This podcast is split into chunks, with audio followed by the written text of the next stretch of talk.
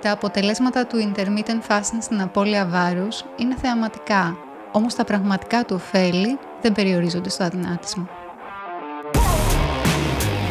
Καλώς ήρθατε στο Entry Podcast. Είμαι η Στέλλα Αλαφούζου και γράφω το newsletter The Entry. Περισσότερο από την ιατρική αγαπώ την έρευνα.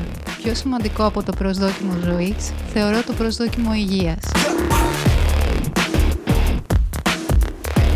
Αυτό αναζητώ και γι' αυτό μοιράζομαι μαζί σας όσα ξέρω.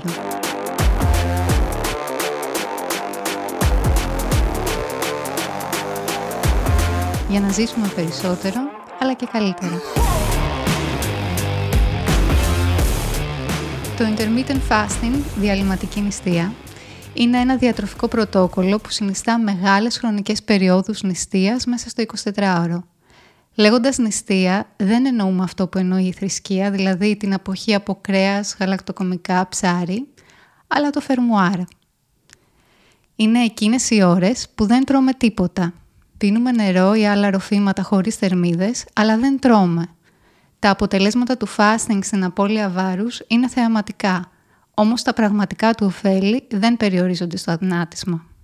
Θα κάνω μια σύντομη αναφορά στην προσωπική μου εμπειρία.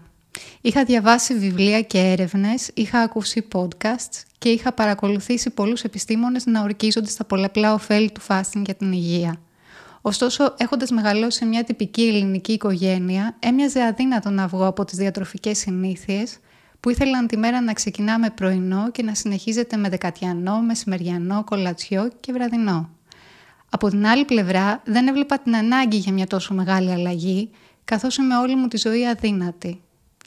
Όταν γνώρισα τον σύζυγό μου, που είναι επίσης αδύνατος, εξεπλάγει καθώς ένα από τα πρώτα πράγματα που μου είπε ήταν πως έκανε fasting. Ένας εργασιομανής άνθρωπος από εκείνους που δεν περιμένεις ότι θα λειτουργήσουν τόσο πειθαρχημένα σε θέματα διατροφής, όχι επειδή δεν έχουν την αντοχή, αλλά γιατί δεν το επιτρέπει ο τρόπος ζωής τους. Έκανα λάθος. Ξεκίνησα fasting μαζί του και πια μπορώ να ορκίζομαι σε αυτό, αλλά και να ξεκλειδώσω όλους τους τρόπους για να το πετύχει κανείς χωρίς ιδιαίτερο κόπο. Όσο σκέφτομαι τις διατροφικές μου συνήθειες πριν το fasting, αντιλαμβάνομαι το άλμα αλλά και τα ωφέλη του. Μέχρι να γίνει μόδα η βρώμη και το γάλα αμυγδάλου χωρίς ζάχαρη, το πρωινό μου ξεκινούσε στις 7 το πρωί με καφέ, black και φρυγανισμένο ψωμί με ταχίνι και μέλι. Σήμερα, όταν επαναλαμβάνω τις λέξεις ψωμί και μέλι, βλέπω τον γλυκαιμικό δείκτη και τον δύο και απορώ πώς έκανα κάτι τόσο λάθος από τόσο νωρίς το πρωί. Ακόμη χειρότερα, πώς οι άνθρωποι για πόσα χρόνια κάνουν το ίδιο λάθος. Στα επόμενα επεισόδια θα μιλήσουμε αναλυτικά γιατί είναι λάθος να ξεκινάς τη μέρα σου με τροφές υψηλού γλυκαιμικού δείκτη. Όταν λοιπόν ανακάλυψα το γάλα αμυγδάλου, άλλαξα πρωινό και κάπως έτσι ξεκινούσα τη μέρα μου με καφέ και ένα μπολ με βρώμη, γάλα αμυγδάλου, μια κουταλιά ταχύνη ολικής και σπόρους τσία. Στις 11 ξεκάθαρα πεινούσα. Σε επόμενο επεισόδιο θα σας πω γιατί συμβαίνει αυτό. Κάπως έτσι, για να κόψω την πείνα μου, έτρωγα μια μπάρα δημητριακών, ναι από εκείνες με την καλά κρυμμένη ζάχαρη, ή φρούτα αν ήμουν στο σπίτι. Στις 2 το μεσημέρι έτρωγα το μεσημεριανό μου όποιο και αν ήταν αυτό. Στις 5.30 με τον απογευματινό καφέ θα έτρωγα και κάτι γλυκό. Ένα μπισκότο ή λίγη σοκολάτα και το βράδυ στις 9 ντίνερ που πολλές φορές ήταν γιαούρτι με μέλι ή μια σαλάτα τεράστιο λάθος για τον οργανισμό αφού το πεπτικό, το γαστρεντερικό κλπ. είναι αρκετά κουρασμένα από τη διάρκεια της μέρας με αποτέλεσμα να επιβαρύνονται με τη λακτόζη ή τις φυτικές ίνες. Σήμερα, όταν σκέφτομαι το παραπάνω πρόγραμμα, αναρωτιέμαι πού έβρισκα τον χρόνο για όλα αυτά τα διαλύματα. Επίσης θυμάμαι τον εαυτό μου να ανιστάζει κάθε λίγο και να αναρωτιέται αν είναι χρόνια κόπωση, έλλειψη κάποιας βιταμίνης ή κάτι άλλο. Με θυμάμαι λοιπόν είτε να πασχίζω να κρατήσω τα μάτια μου ανοιχτά για να δουλέψω ή να διαβάσω χωρίς ιδιαίτερη αποδοτικότητα και διάβια, είτε τελικά να καταλήγω στο κρεβάτι για μια ωρίτσα που κόστιζε πολύ στην παραγωγικότητά μου. Η δική μου μοίηση στο fasting ήταν κάπως απότομη. Ξεκίνησα να κάνω ό,τι και ο σύζυγός μου. Ας μην πάρουμε ποτέ ξανά πρωινό είπαμε για αρχή και κάπως έτσι βρέθηκα να πίνω έναν καφέ και να μην παίρνω πρωινό ούτε δεκατιανό φυσικά.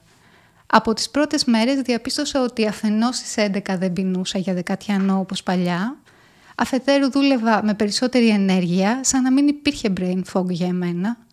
Όμως ακόμη και αν πεινούσα, ένας δεύτερος καφές ή ένα τσάι, οπωσδήποτε ρόφημα χωρίς θερμίδες, έκοβε την όρεξή μου στο λεπτό. Το μεσημέρι περιοριζόμασταν σε κάτι ελαφρύ, όπως μια σαλάτα ή λαχανικά και ψάρι. Το αποτέλεσμα και πάλι ήταν να μην νιστάζω μετά το μεσημεριανό και άρα να μπορώ να συνεχίσω το διάβασμά μου και τη δουλειά μου χωρίς πρόβλημα. Κάποιες φορές με τον απογευματινό καφέ θα τρώγαμε κάτι γλυκό, αλλά όχι πάντα. Και φυσικά όσο απομακρυνόμασταν από τη ζάχαρη, τόσο απομακρυνόταν και εκείνη από εμάς. Το βράδυ, αρκετά νωρίτερα από τις 9, παίρναμε το βραδινό μας, που πια μπορούσε να είναι ακόμη και η πιο πλούσια σε θερμίδες μακαρονάδα. Ποιο ήταν το ουσιαστικό αποτέλεσμα; Έχασα βάρος χωρίς να το καταλάβω. Δεν έπρεπε να χάσω βάρος, αλλά τουλάχιστον βρέθηκα να είμαι στις αναλογίες μου των 18 χρόνων παραμένοντας υγιής. Έχω περισσότερη ενέργεια για να δουλέψω, καλύτερη πνευματική απόδοση. Πάντοτε έτρωγα σωστά, αλλά ποτέ τόσο σωστά. Σημασία δεν έχει μόνο τι τρως, αλλά πιστέψτε με, ίση αξία έχει και το πότε τρως. Για παράδειγμα, το ελαφρύ γεύμα το βράδυ δεν είναι τελικά μια σοφή επιλογή. Το βράδυ το πεπτικό σύστημα, το έντερο, είναι κουρασμένο από την υπόλοιπη μέρα. Καταναλώνοντας λαχανικά, μια σαλάτα για παράδειγμα που είναι δύσπεπτα, Ομοίως η λογική ότι τρώμε υδατάνθρακες στο μεσημέρι, μια μακαρονάδα για παράδειγμα, και πάλι δεν είναι σοφή επιλογή, αφού οι υδατάνθρακες ανεβάζουν τη γλυκόζη και μας κάνουν να νιστάζουμε. Ακόμη, ένα ζεστό γεύμα όπως μια σούπα ή κάτι πολύ πικάντικο δεν είναι μια καλή επιλογή για μεσημέρι αν μετά πρέπει να συνεχίσει τη δουλειά σου. Άρα αντιστρέφουμε τα πράγματα. Καταναλώνουμε το μεσημέρι κάτι ελαφρύ, όπως μια σαλάτα και πρωτεΐνη, και το βράδυ, όσο πιο νωρίς πριν τον ύπνο, καταναλώνουμε τους υδατάνθρακες, αν πρέπει. Ας γίνουμε όμως και λίγο πρακτικοί. Θα σας πω μερικά tips για να καταφέρετε κι εσείς να κάνετε fasting. Η πιο συνηθισμένη ερώτηση κάποιου που ξεκινάει το fasting είναι ποια είναι η πιο σωστή ώρα για να φάω; Η σωστή ερώτηση θα έπρεπε να είναι ποια είναι η σωστή ώρα για να κάνω fasting. Το fasting είναι αυτό που κάνει καλό στην υγεία και όχι το φαγητό. Συνεπώς το fasting θα έπρεπε να είναι το επίκεντρο της ερώτησης. Η απάντηση είναι πως επειδή έτσι κι αλλιώς κάνουμε fasting όταν κοιμόμαστε, το σοφό είναι να επεκτείνουμε αυτό το χρονικό διάστημα. Δεν εννοώ να κοιμηθούμε περισσότερο, αλλά να φάμε αρκετά νωρίτερα το βράδυ. Για παράδειγμα, τρεις ώρες πριν πέσουμε για ύπνο, αλλά και να παρατείνουμε την κατανάλωση τροφής την επόμενη μέρα, δηλαδή παραλείποντας το πρωινό. Εμένα μου πήρε περίπου 15 μέρες προκειμένου ο οργανισμός μου να συνηθίσει στη νέα κατάσταση. Συγκεκριμένα άρχισα να παίζω με τις ώρες. Αρχικά έβαλα μια ώρα νωρίτερα το βραδινό μου και δύο ώρες νωρίτερα το μεσημεριανό της επόμενης μέρας, ώστε να μην μου κάνει μεγάλη διαφορά το γεγονός ότι δεν έπαιρνα πρωινό. Μετά από λίγες μέρες, το ότι έτρωγα βραδινό στις 7 με 7.30 και μεσημεριανό στις 2 ήταν περίπατος. Όταν κάνεις fasting, το πιο πιθανό είναι να νιώσεις ότι πρέπει να το σπάσεις εκεί γύρω στις 11 το πρωί. Ένας δεύτερος καφές ή ένα τσάι μπορούν να κόψουν την όρεξη ώστε να συνεχίσεις το fasting ως το μεσημέρι. Σε καμία περίπτωση όμως ένα ρόφημα με ζάχαρη. Αυτό θα ήταν το χειρότερο κακό που μπορεί να κάνει κάποιος στον οργανισμό του, αφού η κατανάλωση ζάχαρης με άδειο στο μάχη κάνει μεγαλύτερη αύξηση της γλυκόζης στο αίμα. Σε επόμενα επεισόδια θα πούμε αναλυτικά γιατί αυτό είναι καταστροφικό για την υγεία. Και κάτι τελευταίο. Ο οργανισμός μετά το φαγητό χρειάζεται χρόνο για την πέψη, αλλά και για τη γαστρική κένωση και άλλες διαδικασίες, οι οποίες σχετίζονται με το μεταβολισμό της τροφής. Όλο αυτό απαιτεί αρκετή ενέργεια και εμπλέκει κυταρικές λειτουργίες που αν επαναλαμβάνονται συχνά μέσα στο 24ωρο, προκαλούν την αύξηση προφλεγμονωδών δικτών. Συνεπώς, ο λόγος για τον οποίο το ή παραρρωσταίνει όταν τρώμε τόσο πολύ συχνά είναι γιατί αυξάνονται όλοι αυτοί οι δείκτες που σχετίζονται με τη φλεγμονή. Ευχαριστώ που μείνατε εδώ στο τέλος. Κάντε εγγραφή στο κανάλι μου στο YouTube και στο Spotify. Για το δικό σας καλό, εγγραφείτε στο newsletter μου, The Entry at Substack. Stay healthy. It's free of charge.